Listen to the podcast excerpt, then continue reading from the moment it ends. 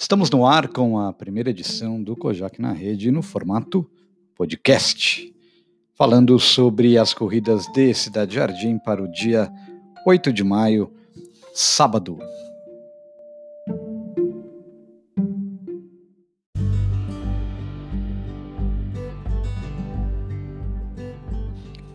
A primeira prova de sábado na pista de areia, 1.400 metros, para, para produtos de dois anos.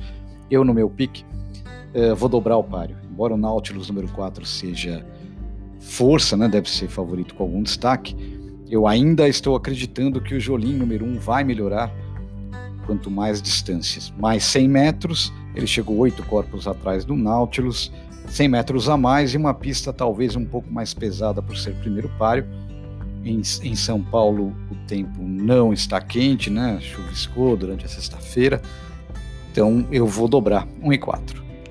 Na segunda carreira, clássico imprensa, Listed Race, Best Magui número 1. Olha, uh, embora 1600, ela já correu 1600 no início de campanha, prova de grupo. Uh, ela vem correndo muito bem, venceu muito fácil na sua última atuação.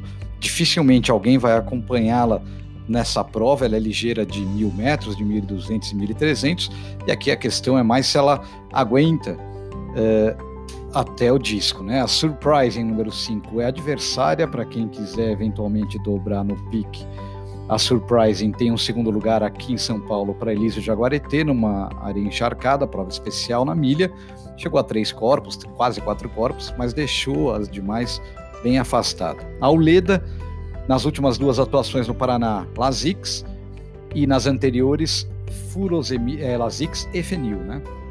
Então a gente imagina que ela vai render um pouco menos aqui em São Paulo, livre e sem medicação.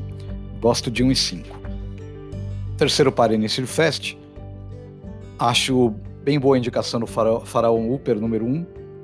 Para quem não se recorda, aquele dia na areia que ele fez terceira última atuação, foi o dia que aquele cavalo imaginário pop vinha bem lá por fora, trocou de mão, se jogou lá para dentro, o Fraoper vinha baliza 1, foi bem prejudicado, o P. Jesus teve que parar o cavalo, ele fez terceiro, perdeu o Pio Dash naquela oportunidade, e o Dash é mais ligeiro que ele, pelo menos mostrou sempre isso, tem alguma chance em razão do ritmo da prova, é, mas o Fraoper me parece agora um pouco mais aligerado, marquei 1 e 4. No quarto páreo, segundo páreo do Fest, boa indicação, da Jolabisca, né?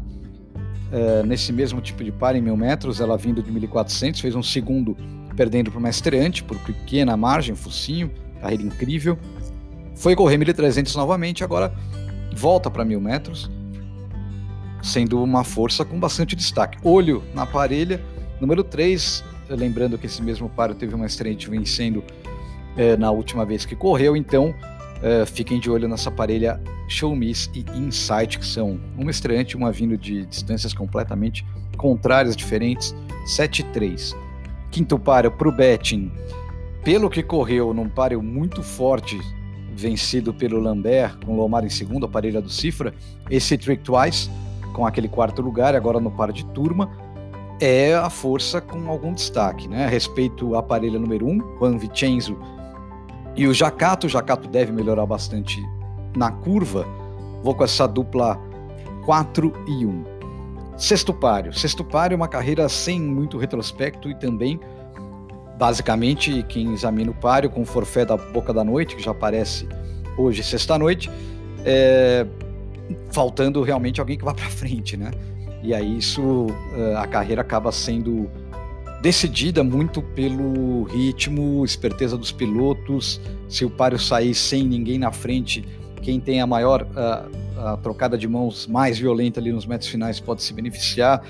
Páreo sujeito a trovoadas, o retrospecto é a Oxford Shine, número 4, bastante corrida, mas eu acho que ela não pode dar tanto peso para a Harmonist assim na, nos 1300. A Harmonist 1000, 1200 é pouco chão para ela, 1003, 1004 é melhor, 55 quilos Vou arriscar 3 e 4 no sexto páreo, prova difícil. Sétimo páreo, é, páreo para Potrancas e dois anos sem vitória, sem muitos comentários.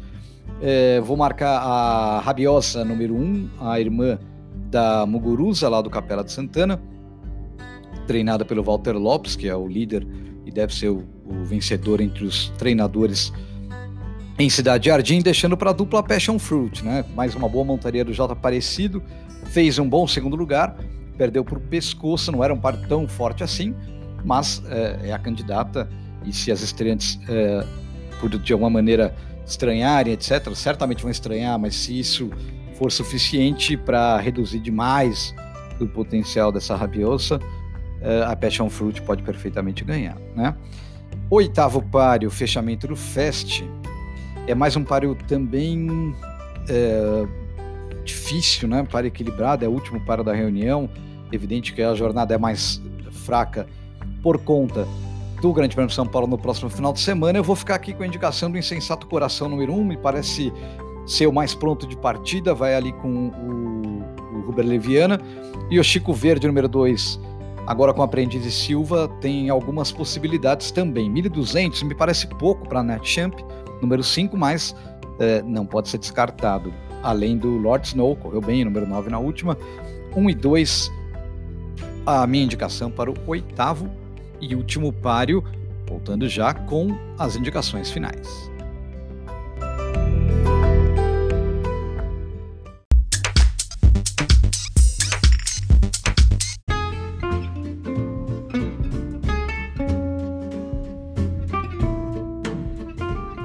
Vamos então com as indicações finais para este programa. A Crava do Fest. Crava do Fest, para mim, quarto páreo 7. Jolabisca. Se perder, perdeu, mas dia que o Fest está acumulado, 24 mil, é, páreos mais vazios, embora tenha alguns páreos no final ali, bem equilibrados. E a bomba do Kojak, bomba do Kojak vai ser harmoniste, né? Normalmente a bomba nem indico para primeiro, é alguma coisa assim bem fora mesmo é, das cogitações, mas nesse caso acho que vale a pena, é uma égua que vai bem é, nos 1.300 metros, quando ela ganhou, ela ganhou justamente 1.300, grama leve com, com severo, né? Mas a Jenny conhece bastante essa fila do Victorious Hours, ela vai ser a bomba do Kojak uma boa sorte a todos e até a próxima edição.